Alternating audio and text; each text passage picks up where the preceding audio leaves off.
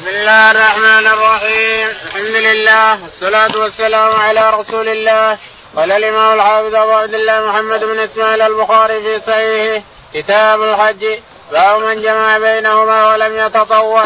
قال رحمه الله دثنا آدم قال حدثنا ابن أبي ذئب عن الزهري عن سالم بن عبد الله عن ابن عمر رضي الله عنهما قال جمع النبي صلى الله عليه وسلم بين المغرب والعشاء بجمع كل واحدة منهما بإقامة ولم يسبح بينهما ولا على إثر كل صلاة منهما.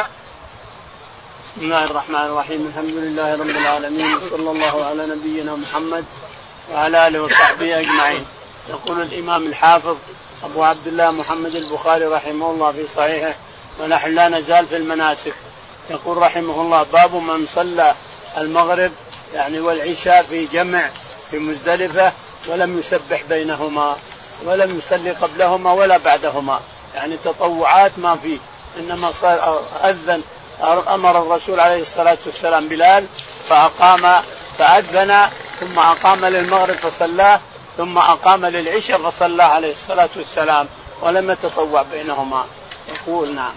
قال حدثنا آدم بن أبي حدثنا آدم بن أبي ياس قال حدثنا ابن أبي ذئب. ابن أبي ذئب قال عن الزهري عن سالم. عن الزهري عن سالم عن عبد الله بن عمر رضي الله تعالى عنه أنه قال جمع النبي صلى الله عليه وسلم بين المغرب والعشاء بجمع كل واحد منهما يقول ابن عمر رضي الله تعالى عنه جمع النبي النبي صلى الله عليه وسلم بجمع جمع لانها تجمع الناس مختلفه سميت جمع لانها تجمع الأمم كلها يأتون من عرفات ويجتمعون فيها. عرفات قد لا تجمعهم. عرفات قد يكون هناك وهناك لكن مزدلفة محجورة بين جبلين تجمع الناس هناك فسميت جمع وسميت مزدلفة لأنها ازدلاف من محطة إلى محطة من مرحلة إلى مرحلة. الازدلاف هو تأتي هذه المحطة ثم تذهب إلى الأخرى. يعني تستريح في هذه وثم تذهب إلى الثانية. الشاهد يقول إن ابن عمر رضي الله عنه أن النبي عليه الصلاة والسلام صلى المغرب وصل وصل المزدلفة فأمر بلال أن يؤذن ثم اقام للمغرب ثم أقام للعشاء ولم يسبح بينهما يعني ما صلى شيئا قال ولم يسبح بينهما ولا على إثر كل منهم. ولا على إثر كل واحدة ولا قبلهما ما يعني تطوع ما فيه نعم. قال رحمه الله دثنا خالد بن مخلد قال دثنا سليمان بن بلال قال دثنا يحيى بن سعيد قال أخبرني عدي بن ثابت قال حدثني عبد الله بن يزيد الخطبي قال حدثني أبو أيوب الأنصاري رضي الله عنه إن رسول الله صلى الله عليه وسلم جمع في حجة الوداع المغرب والعشاء بالمزدلفة. يقول البخاري رحمه الله حدثنا خالد بن مخلد خالد بن مخلد قال حدثنا سليمان بن بلال سليمان بن بلال قال عن يحيى بن سعيد. عن يحيى بن سعيد الأنصاري قال حدثنا عدي بن ثابت. عدي بن ثابت قال عن عبد الله بن يزيد الخطمي عن عبد الله بن يزيد الخطمي قال عن أبي أيوب الأنصاري. عن أبي أيوب الأنصاري رضي الله تعالى عنه أن النبي عليه الصلاة والسلام جمع في مزدلفة بين المغرب والعشاء. والمسافه كلها على الناقة ساعة ونص. من عرفات لما انصرفت من عرفات. بعدما تسقط الشمس تغرب الشمس تسير من عرفات إلى مزدلفة ساعة ونص هذا على الناقة. وأما اليوم فلا. اليوم ما تدري. تصلها بربع ساعة وتصلها نصف الليل. ما تدري. لأن السيارات قد تزدحم وقد تنفرق الشاهد أنها ساعة ونص مزدلفة عن عرفة. وإذا وصلت فصلي. وإذا خشيت أن يفوت الوقت وأنت في الزحام انزل وصلي الانسان لك ذلك نعم.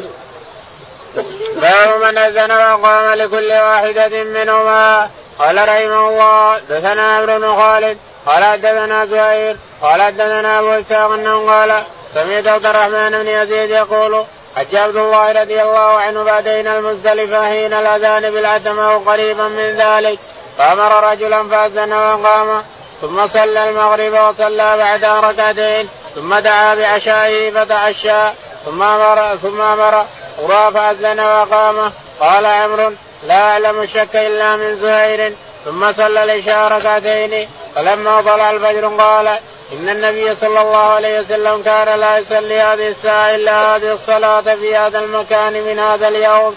قال عبد الله هما صلاتان هما صلاتان تعولان عن وقتهما. صلاة المغرب بعدما يأتي الناس المزدلفة والفجر حين ينزغ الفجر. قال رأيت النبي صلى الله عليه وسلم يفعله. يقول البخاري رحمه الله باب من أذن وأقام لكل واحدة من أذن وأقام لكل واحدة منهما. قال حدثنا عمرو بن خالد. عمرو بن خالد. قال حدثنا زهير. زهير بن معاوية قال عن أبي إسحاق. عن أبي إسحاق قال عن عبد الرحمن بن يزيد. عن عبد الرحيم بن يزيد النخعي قال حج عبد الله رضي الله عنه فاتينا مزدلفه رحمه الله حج عبد الله بن مسعود رضي الله تعالى عنه وحججوا معه النخع وغيرهم معه حجوا معه يقتدون به عليه الصلاة والسلام. رضي الله عنه وأرضاه. يقول فحججنا مع ابن مسعود يقول فلما انصرف من عرفات وصل إلى مزدلفة يعني بعد ساعة ونصف على البعارين. يقول فأمر مؤذنه أن يؤذن. فأذن ثم صلى المغرب. ثم أقام ثم صلى المغرب. ثم يقول صلى ركعتين. هذه الركعتين لم ترد. لم ترد ولا أدري هل يفعل ابن مسعود شيئا ما فعله الرسول؟ ما أعتقد هذا. لأنه ما يمكن يصلي ركعتين بين فريضتين ما يمكن. لم يذكر أحد من أصحاب الرسول جميعا أن الرسول صلى التطوع بين الركعتين. لم يذكر هذا. إنما ابن مسعود يمكن فعله اجتهاد ولا اجتهاد مع السنة. السنة والنص لا اجتهاد معها. لكن عاد فعله وذهب خلاص. ابن مسعود له اختياره رضي الله عنه وارضاه فالشاهد يقول ثم أمر مؤذنه فأذن فصلى ثم دعا بعشائه فتعشى. ثم دعا بعشائه فتعشى قبل أن يصلي العشاء. ثم أمر مؤذنه فأقام وصلى العشاء. يعني معناه أنه صلى ركعتين بعد بين المغرب والعشاء. ثم تعشى بين المغرب والعشاء. ثم تعشى كيف؟ هذا شيء طبيعي. الأكل والشرب طبيعي إذا أراد أن يأكل بينهما هو حر. لكن صلاة تطوع بينهما هذا اللي يحتاج إلى بحث ويحتاج إلى تكرير. نعم. فلما طلع الفجر قال للنبي صلى الله عليه وسلم كان لا يصلي هذه الساعة إلا هذه الصلاة. فلما طلع الفجر أذن, أذن للفجر وصلى الفجر بغلس غلس شديد.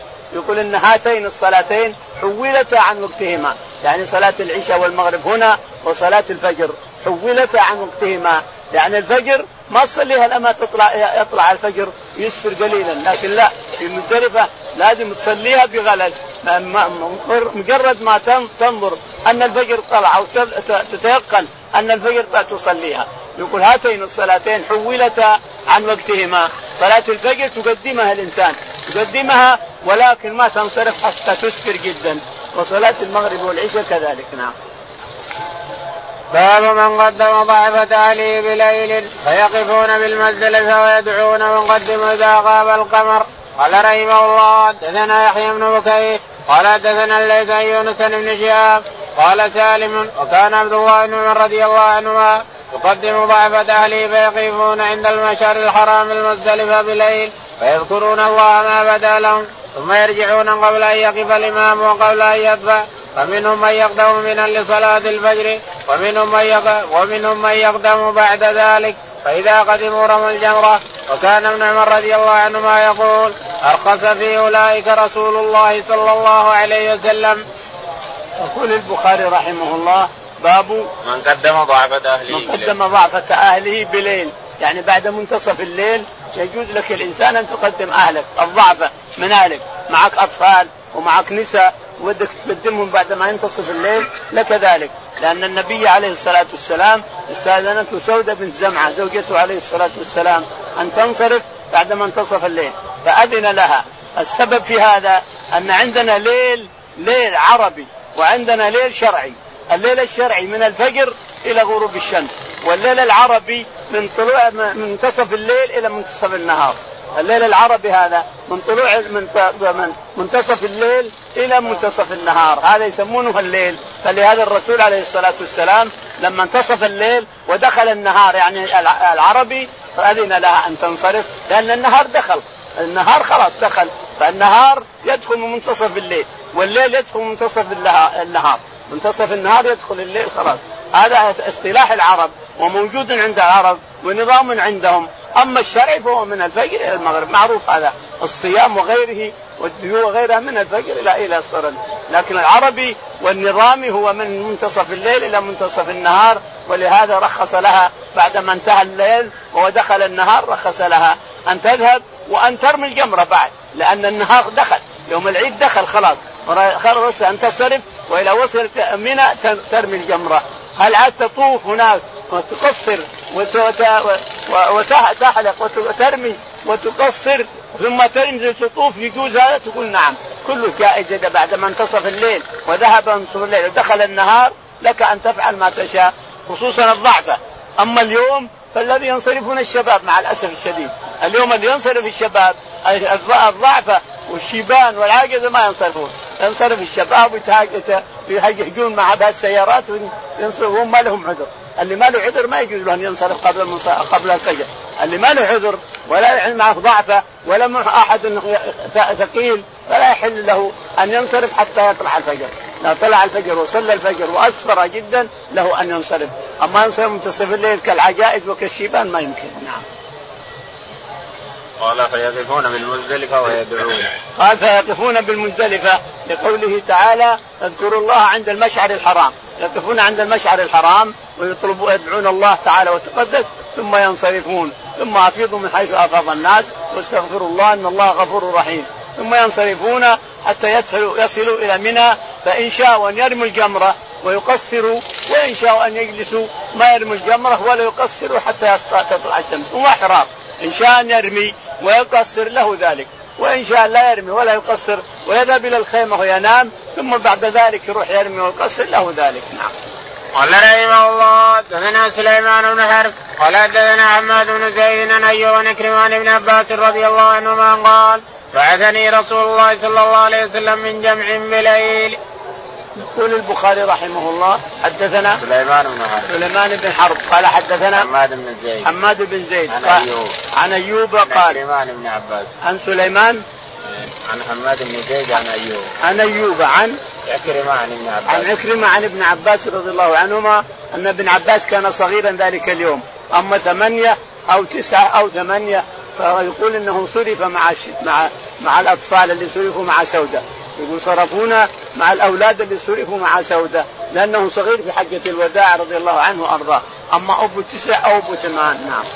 قال رحمه الله دثنا علي قال دثنا سفيان قال أخبرني عبيد الله بن أبي يزيد أنه سمع ابن عباس رضي الله عنهما يقول أنا ممن قدم النبي صلى الله عليه وسلم ليلة المزدلفة في ضعفة أهله. يقول البخاري رحمه الله حدثنا علي. عن عبد الله ها؟ علي بن عبد الله. علي ع... ابن علي بن عبد الله بن عبد الله يعني المديني. قال حدثنا سفيان بن عيينة. سفيان بن عيينة. قال حدثنا عبيد الله بن أبي يزيد. عبيد الله بن أبي يزيد قال عن ابن عباس. عن ابن عباس رضي الله عنهما أنه حكى عن نفسه أن الرسول عليه الصلاة والسلام قد قدمه مع ضعفة أهله. يعني إنه من الأطفال اعتبروه من الأولاد من الصغار. وقدمه مع سودة رضي الله عنهم أجمعين. نعم.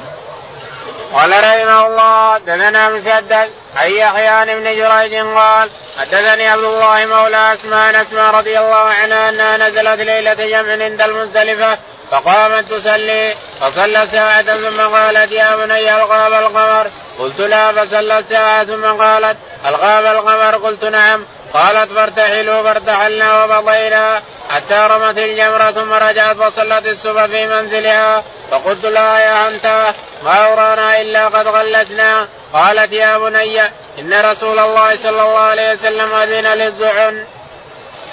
يقول يقول البخاري رحمه الله حدثنا مسدد. مسدد قال حدثنا يحيى. يحيى قال حدثنا ابن جريج. ابن جريج قال عن عبد الله مولى عن عبد الله بن عبد الله مولى اسماء مولى عثمان. مولى أسماء. مولى أسماء بنت عميس. قال آه أنا أسماء. آه، مولى أسماء بنت أبي بكر الصديق. مولاها معها واللي رحل لها ناقتها واللي مشيها واللي حاجم معها ماسك برأسنها يقول عن مولاد عن مولى أسماء بنت أبي بكر الصديق رضي الله تعالى عنها أنها كانت في مزدلفة فلما أخذت ساعة قامت وقالت هل طلع الغاب الغاب القمر يا فلان؟ قال لا. ثم بعد ساعة صلت صلت صلت. قال نعم غاب. قالت ارتحلوا خلاص لما ارتحلت ذهبت إلى منى ورمت الجمرة ثم رجعت إلى الخيام وجلست في الخيام. يعني ما اتت إلى مكة. فقلت فقال لها مولاها عبد الله يا أنت يعني يا سيدتي غلسنا؟ قالت هكذا كنا مع الرسول عليه الصلاة والسلام صرفنا بليل. نعم. قال رحمه الله دثنا محمد بن كثير قال أخبرنا سفيان قال حدثنا عبد الرحمن وابن القاسم عن القاسم عن عائشة رضي الله عنها قالت فاستاذنت سودة النبي صلى الله عليه وسلم ليلة جمع وكانت ثقيلة سبطة فأذن لها. يقول البخاري رحمه الله حدثنا محمد بن كثير. محمد بن كثير العبدي قال قال حدثنا سفيان الثوري. سفيان الثوري. قال حدثنا عبد الرحمن بن القاسم عبد الرحمن بن القاسم عن أبيه. عن أبيه القاسم بن محمد. عن عائشة. عن عائشة رضي الله تعالى عنها أن سودة بنت زمعة كانت ثبتة ثقيلة ثقيلة مرة ومتينة البدن وثقيلة الحركة سمينه مرة. فاستأذنت الرسول عليه الصلاة والسلام تخشى من زحام الإبل انصرفوا سوا تخشى يزحمونها ويؤذونها فاستاذنته عليه الصلاة والسلام بعدما انتصف الليل فأذن لها مع الضعف ومع الأولاد ومع الضعن ومع اللي معها. انصرفوا بليل حتى أتت جمره العقبة فرمت ثم رجعت إلى الخيام وجلست فيه. تقول عائشة رضي الله عنها يا ليتني استأذنت الرسول كما استأذنت عائشة لأنه لما أصبح الصبح وانصرف الناس تزاحم العالم صار هذا لحك هذا البعاريم هذا العالم. حجاج 500 أو 600 آه، آه، حاجة 500 آه، أو 600 الذي حجوا مع الرسول أو أكثر الله أعلم. الشاهد أنها أن عائشة تمنت لو استأذنت أن تنصرف قبل الناس علشان ترمي الجمرة بهدوء وتجي الخيمة بهدوء نعم. قال رحمه الله دثنا أبو نعيم قال دثنا ابن بن عميد بن القاسم بن محمد عن عائشة رضي الله عنها قالت نزلنا المزدلفه فاستاذنت النبي صلى الله عليه وسلم سوداء تدفع قبل حطمه الناس وكانت امرأة بطيئه فأذن لها ودفعت قبل حطمه الناس وأقمنا حتى أصبحنا وقمنا حتى أصبحنا نحن ثم دفعنا بدفي فلا نكون استأذنت رسول الله صلى الله عليه وسلم كما استأذن السوداء أحب إلي من مفروح به. يقول البخاري رحمه الله حدثنا أبو نعيم. أبو نعيم. قال حدثنا أفلح بن معين أفلح بن قال حدثنا قاسم بن محمد. القاسم بن محمد عن عائشة رضي الله تعالى عنها يقول النبي عليه الصلاة والسلام استأذنته سوده وكانت ثبته ثقيلة متينة استأذنته حين منتصف الليل فأذن لها وأذن للظعن أن ينصرف معها بعد منتصف الليل. فاذن فأتت إلى جمرة ورمت وأتت إلى خيامها ونامت. عائشة يقول يا ليتني استاذنت كما استأذنت سوده عن الزحام وعن الضجيج وعن كذا وعن كذا. يا ليتني استأذنت الرسول مثل ما استأذنت سوده قال اذهب وارمي الجمرة واذهب إلى الخيام مستريح. لكنها جلست مع الرسول عليه الصلاة والسلام. والله تقول لو استأذنته لهو أحب إلي من مفروح به. يعني من مولود إنسان مولود له مولود الرجل يفرح إذا جاءه مولود. يقول والله أحب إلي من مفروح به يعني مولود لفلان بن فلان أو فلان بن فلان. فالرجل يفرح بالولد فأنا أحب أن استأذنت أحب إلي من مفروح به يعني من مولود لإنسان فرح به. نعم. باب من يصلي الفجر بجمع. قال رحمه الله دثنا عمر بن عبس بن غياث. قال حدثنا أبي قال حدثنا الأعمش. قال حدثني عمر عن عبد الرحمن عن عبد الله رضي الله عنه قال ما رأيت النبي صلى الله عليه وسلم صلى صلاة من غير ميقاتها إلا صلاتين جمع بين المغرب والعشاء وصلى الفجر قبل ميقاتها. يقول البخاري رحمه الله حدثنا باب من يصلي الفجر بجمع. باب من يصلي الفجر بجمع. حدثنا عمر بن حفص بن غياث. عمر بن حفص بن غياث عن أبي حفص بن غياث عن الأعمش. عن الأعمش. قال حدثنا عمارة بن غزية. عمارة بن غزية. قال حدثنا عبد الرحمن بن يزيد. عبد الرحمن بن يزيد قال عن عبد الله بن مسعود. عن عبد الله بن مسعود رضي الله تعالى عنه أنه قال نعم. ما رأيت النبي صلى الله عليه وسلم صلى صلاة بغير ميقاتها. ما رأيت النبي عليه الصلاة والسلام صلى صلاة لغير ميقاتها إلا هاتين الصلاتين. المغرب أخرها. المغرب أخرها مع العشاء لغير صلاتها. والفجر قدمه لغير وقته. الفجر قدمه قبل طلوع الفجر بقليل. والمغرب أخرها حتى جاء وقت العشاء فصلاها مع العشاء. فما رايته تاخر وقتا عن الأوقات من اوقاتها إلا الصلاتين هاتين. المغرب مع العشاء وكذلك الفجر قدمه عن وقته إلى آخر. نعم. قال رحمه الله دثنا عبد الله بن رجاء قال دثنا إسرائيل عن أبي إسحاق عن عبد الرحمن بن يزيد قال خرجنا مع عبد الله رضي الله عنه إلى مكة ثم قدمنا جمعا فصلى صلاة فصلى الصلاتين كل صلاة وحدها بأذان وإقامة والعشاء بينهما ثم صلى الفجر حين طلع الفجر قائل يقول طلع الفجر وقائل يقول لم يطلع الفجر ثم قال إن رسول الله صلى الله عليه وسلم قال ان هاتين الصلاتين حولتا وقتهما في هذا المكان المغرب والعشاء فلا يقدم الناس جمعا حتى يعتموا وصلاة الفجر هذه الساعة ثم وقف حتى أسفر ثم قال لو أن أمير المؤمنين أفاض الآن أصاب السنة فما أدري وقوله كان أسرع دفع عثمان رضي الله عنه ولم يزل يلبي حتى رمى جمرة العقبة يوم النحر. يقول البخاري رحمه الله حدثنا عبد الله بن رجاء. عبد الله بن رجاء قال حدثنا إسرائيل. إسرائيل بن يونس بن أبي إسحاق. عن أبي إسحاق قال عن عبد الرحمن بن يزيد. عن عبد الرحمن بن يزيد النخعي قال خرجنا مع عبد الله بن مسعود. يقول خرجنا مع عبد الله بن مسعود حجاجا. يقول فرجعنا من عرفات إلى مزدلفة. يقول فصلينا المغرب صلى أمر مؤذنه فأذن وصلى المغرب. ثم تعشى أمر بالعشاء فتعشى ثم أمر مؤذنه فأقام للعشاء. فصلى العشاء ثم جلسنا في مزدلفة أو قال نمنا حتى قريب الفجر. فاستيقظ ثم أذن المؤذن وصلى الفجر. وقال هاتان الوقتان حولا عن وقتهما. رأيت الرسول عليه الصلاة والسلام يصلي العشاء والمغرب هنا ويصلي الفجر قبل أن يطلع الفجر أو قريب من طلوع الفجر يعني بغلس. ثم بعد ذلك ذهب إلى إلى المشعر ووقف عنده يدعو حتى أسفر قليلا. أسفر جدا ثم افاض لأن المشركين يقولون أشرك ثبير كيما نغير. ثبير كل الجبال اللي على يسارك وأنت طالع من العرفات مع منى كلها تسمى ثبير من اللي فوقه فوقه الجص فوقه رخم جص هناك إلى آخر الجبال من جهة عرفات. هذا كله يسمى ثبير والمشركين ما ينصرفون حتى تطلع الشمس على رؤوس الجبال ثم يقول أشرق ثبير كما نغير. واللي واللي يصرف لهم أو ينصرف لهم ويقتدون به رجل كبير عليه نظارة. يقول انصرف أبو نظارة على حمارة راكب حمارة وأبو نظارة هو اللي ينصرف. أنت من صرف أنصرف الناس معه. هو قائدهم. ولا أدري عاد ما اسمه ما أدري هو أبو أبو عمرو بن العاص عمرو بن العاص السهمي هو وائل السهمي اظن هو. هو كبيرهم ذلك اليوم لابس النظارة ويمشي على حماره وينصرف ثم ينصرف الناس معه. الشاهد إن ابن مسعود يقول هاتين الوقتان حولا عن وقتهما. نعم. ثم قال لو أن أمير المؤمنين أفاض الآن أصاب لما أخذ لما طلع قريب يطلع الفجر. فقال إن أمير لو أن أمير المؤمنين لانصرف هذه الساعة لاصاب يعني لما صلوا ويسفروا جدا قال ابن مسعود لو أن أمير بن عثمان انصرف هذه الساعة. يقول فلا أدري. تكلم أو انصرف عثمان. أيهم أسبق؟ كلام ابن مسعود أو انصراف أمير المؤمنين تلك الساعة. انصرف تلك الساعة. نعم. فلم يزل فلم يزل يلبي حتى رمى جمرة يقول فلم يزل عبد الله بن مسعود يلبي حتى رمى جمرة العقبة. نعم.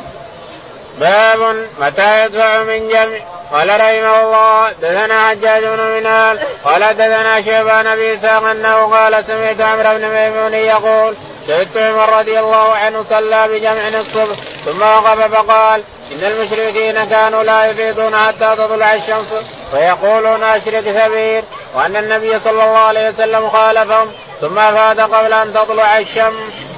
يقول البخاري رحمه الله باب باب متى يدفع من متى يدفع من مزدلفه حدثنا حجاج بن منهال. حجاج بن منهال قال حدثنا شعبة. شعبة قال حدثنا أبو إسحاق. أبو إسحاق. قال عن عمرو بن ميمون. عن عمرو بن ميمون قال حدثنا قال شهدت عمر رضي الله عنه صلى بجمع السوق يقول عمرو بن ميمون شهدت عمر بن الخطاب رضي الله عنه وهو الخليفة ذلك اليوم.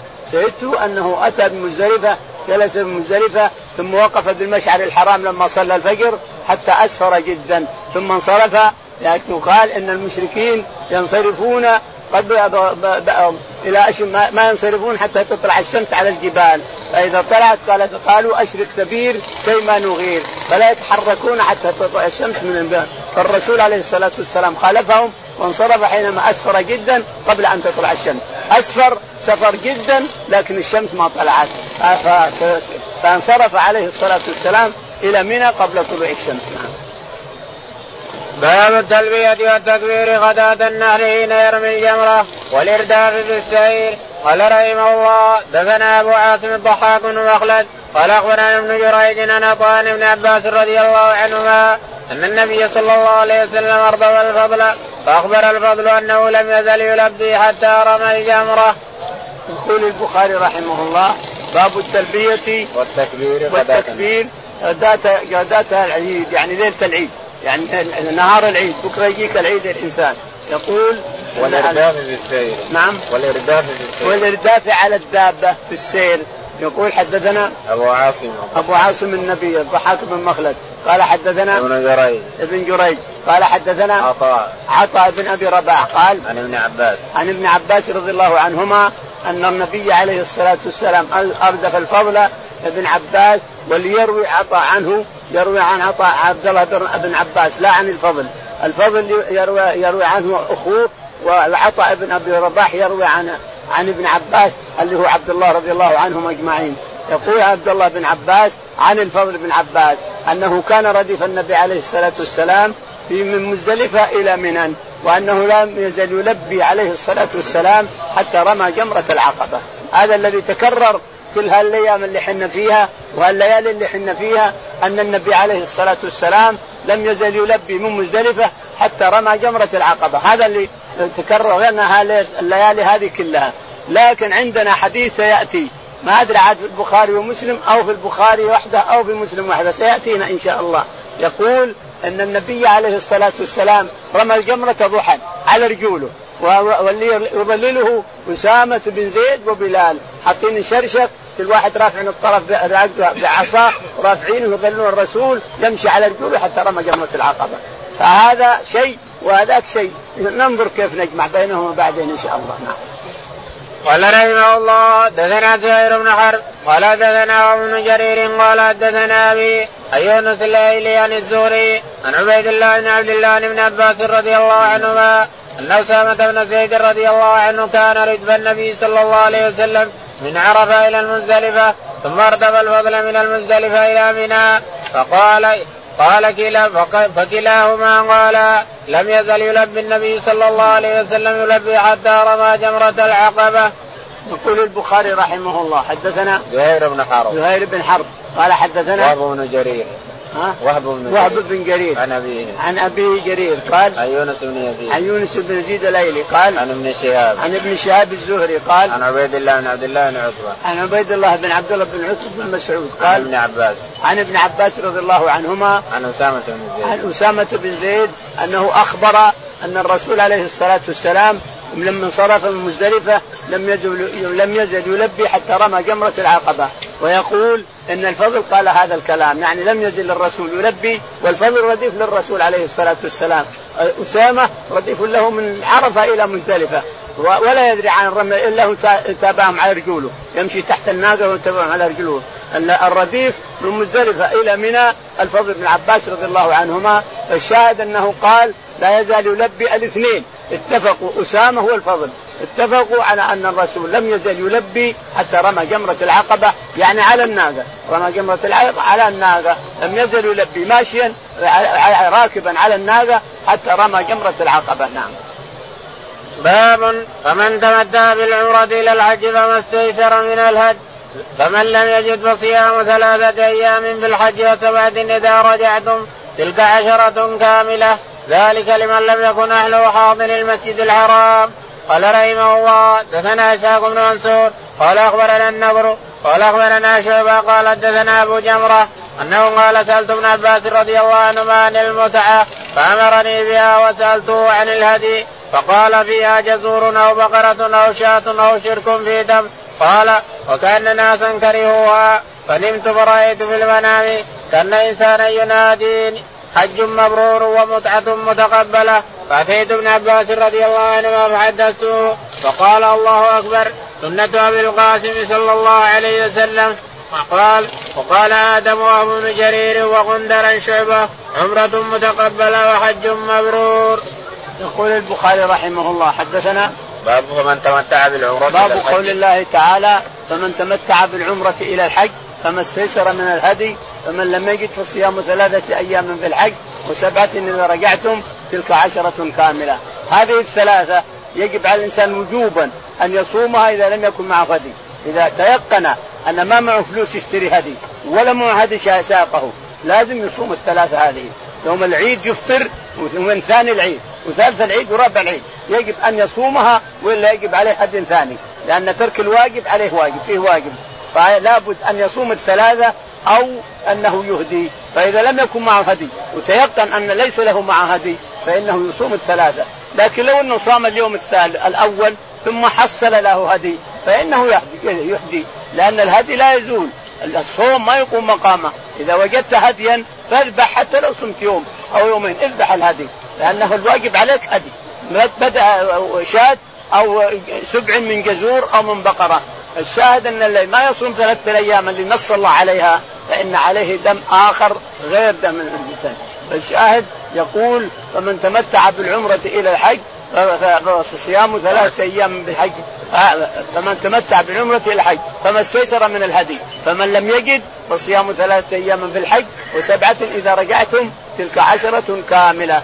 الشاهد ان المتمتع لابد أن يفعل هكذا. يعني يصوم والقارن إذا لم يجد هدي. القارن إذا قرن ولم يكن معه هد ساقه فإنه يصوم ثلاثة أيام. أيضا التمتع وكانهم قالوا لو ما تمتعت أو مفرد أو قارن أو شيء من هذا. يقول فلا فأنا تمتعت. وطفت وسعيت وقصيت العمرة وحليت. وذهبت إلى ابن عباس اساله رضي الله عنه بمكة هنا فقلت يا, يا, ابن عباس إني تمتعت الحمد لله. نهاني ناس لكن أطعتهم. سويت عمرة متمتعا بها إلى الحج. وقصرت. قال هديت إلى سنة نبيك. هديت إلى سنة نبيك. ثم بعد ذلك نام. لما نام جاءه أحد بالليل فقال له حجة حج مبرور وعمرة متقبلة أو قال متعة متقبلة. لكن الصحيح اللي مرنا أنه قال حج مبرور وعمرة متقبلة. يقول لما أصبحت ذهبت إلى ابن عباس رضي الله عنه فأخبرته قال أنت رجل صالح ولازم تقيم عندي أعطيك من معاشي. هذا نصر بن عمران وفعلا أقام عند ابن عباس يلقن عنه الناس. يكتب يصير يلقن الناس ابن عباس يصير له حلقة كبيرة. فنصر بن عمران يلقن من هنا وواحد يلقن من هنا وواحد يلقن من هنا. لأن العالم احتاج إلى ابن عباس رضي الله عنه. لأن الله الرسول عليه الصلاة والسلام دعا له بحسن التفسير والفقه في الدين. نعم. قال وسالته عن الهدي فقال فيها جزور أو بقرة أو شاة. سالته عن هدي المتعة. أن يعني بغيت لا تمتعت من الحج إلى الحج. قال أما جزور تذبح جزور أنت بنفسك أو تشارك بسبع أو تيس أو طلي أو شاة يعني ما تيسر منك ما استيسر ما استيسر. ربنا يقول فما استيسر من الهدي. اللي تتحصل منه؟ اشترك أما تيس ولا عنز بس التيس والعنز يشترط أن يكون له سنة. ولا يصير فيه ما يصير فيه عيوب. ما يمكن يصير في عيوب كالأضحية. مثل الأضحية. لا يمكن يصير في لا سنون طايحه ولا اذان مقطعة. ولا قرون مكسرة لازم تصير سليمة. هديك اللي تذبحه لازم يكون سليم. أما تيس ولا عنز ولا طلي ولا شاة وإلا سبع بقرة أو بدنة. نعم. باب ركوب البدن. لقوله تعالى والبدن جعلناها لكم من شعائر الله لكم فيها خير فاذكروا اسم الله عليها صواب. فإذا وجبت جنوبها فكلوا منها واطموا القانع والمعتر. كذلك سخرناها لكم لعلكم تشكرون. لن ينال الله لحومها ولا دماؤها ولكن يناله التقوى منكم. كذلك سخرها لكم لتكبروا الله على ما هداكم. وبشر المحسنين. قال مجاهد سميت البدن لبدنها والقاني السائل والمعتر الذي يعتر بالبدن من غني أو فقير وسائل وشعائر استعظام البدن واستحسانها. والعتيق عتقه من الجبابرة ويقال وجبت سقطت إلى الأرض ومنه وجبت الشمس قال رحمه الله دثنا عبد الله بن يوسف قال أخبرنا مالك بن الزناد عن الأعرج عن أبي هريرة رضي الله عنه أن رسول الله صلى الله عليه وسلم رأى رجلا يسوق بدنه فقال اركبها فقال إنها بدنه فقال اركبها قال إنها بدنه قال اركبها ويلك في الثالثة أو في الثانية. يقول البخاري رحمه الله باب ركوب البدن. باب ركوب البدن. معك ناقه الإنسان مهديها إلى الكعبة اركبها. أمين. معك ناقه وأنت تمشي على رجولك اركب الناقة أحسن لك من كونه الله أباح لك هذا والرسول أمر الرجال أن صاحب الهدي أن يركبه. ما في شيء لا ركبته الإنسان. يقول البخاري حدثنا لقول الله تعالى والبدن جعلناها لقول الله تعالى والبدن جعلناها لكم من شعائر الله لكم فيها خير. واذكر اسم الله اذكر اسم الله عليها صواف. يعني اذا أردت أن تذبحها الإنسان فاعقل اليد اليسرى. اليد اليسرى هذه اعقلها لانك خلك الثالث الثلاث هذه الصواب معقولة هذه؟ اليد اليسرى معقولة. والثلاث صافات. الثلاث صوافة. فإذا نحرتها وجبت ذنوبها وكلوا منها واطعموا القانعة والمعترة. القانع الذي يأتي ما, ما يعني يمكن تهدي له الإنسان. أما المعتر فهذا اللي يأتيك جيعان. يبغى شيء. الله يكون مكفاهرة. ما أدري إيش يقول ترى في شعر يشحذ الناس بشعره. الشاهد انها اذا وجبت يعني طاحت على الأرض كما الشمس تغيب عنا كذلك وجبت الشمس يعني غربت عنا. فالناقه طاحت على الأرض اجزرها الإنسان وفرق لحمها. نعم. وكلوا منها وأطعموا القانع وكلوا منها وأطعموا القانع، القانع اللي ما يشحذك لكن تهدي له وكذلك المعتر اللي يجيك الإنسان. يعتريك يجيك الإنسان يبي لحم. تعطيه الإنسان. المعتر الذي يعتريك ويجيك يطلب لحم. وأما القانع اللي في في خيمته قد لا يجيك لكن أطعمه. أرسل له لحم. نعم. كذلك سخرناها لكم لعلكم كذلك سخرناها لكم لعلكم تشكرون. نعم. لن ينال الله لحومها لن ينال الله لحومها لحومها. لن ينال الله لحومها ولا دماؤها ولكن يناله التقوى منكم. مجرد ما ينزل الدم على الأرض يغفر لك الإنسان. مجرد ما ينزل الدم من الحلق أو من النحر من الطلي أو من العنز أو من غيرها أو من البقرة أو من البعير مجرد ما ينزل الدم على الأرض يتقبل الله تعالى. تقدس يغفر لك الإنسان.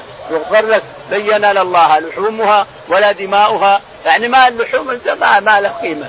لكن عنده التقوى. التقوى تقرب إلى الله حسبه إلى الله. أبشر إنه يغفر لك بقطره بأول قطره تصل إلى الأرض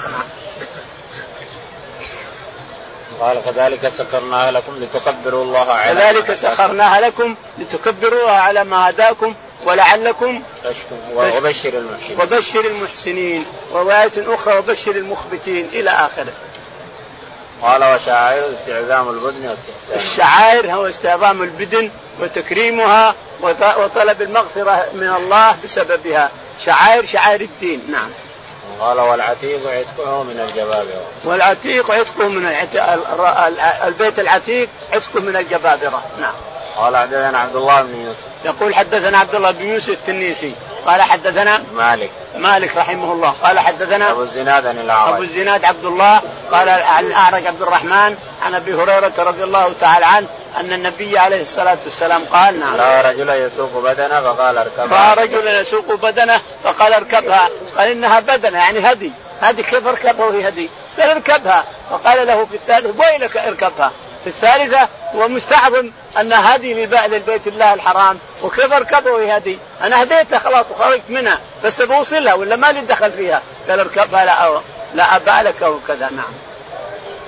قال رحمه الله حدثنا مسلم بن إبراهيم قال حدثنا هشام وشعبة قال حدثنا قتادة عن أنس رضي الله عنه أن النبي صلى الله عليه وسلم رأى رجلا يسوق بدنه فقال اركبها قال انها بدنه قال اركبها قال انها بدنه قال اركبها ثلاثا يقول البخاري رحمه الله حدثنا مسلم بن إبراهيم. مسلم بن إبراهيم الفراهيدي. قال حدثنا هشام. هشام وشعبة. وشعبة. قال حدثنا قتادة. قتادة عن أنس بن مالك عن أن رجل ان أن رجل أن النبي صلى الله عليه وسلم رأى رجلا يسوق أن رجلا رأى ان النبي عليه الصلاة والسلام رأى رجلا يسوق بدنه بدنه بناقة يسوقها هدي للكعبة.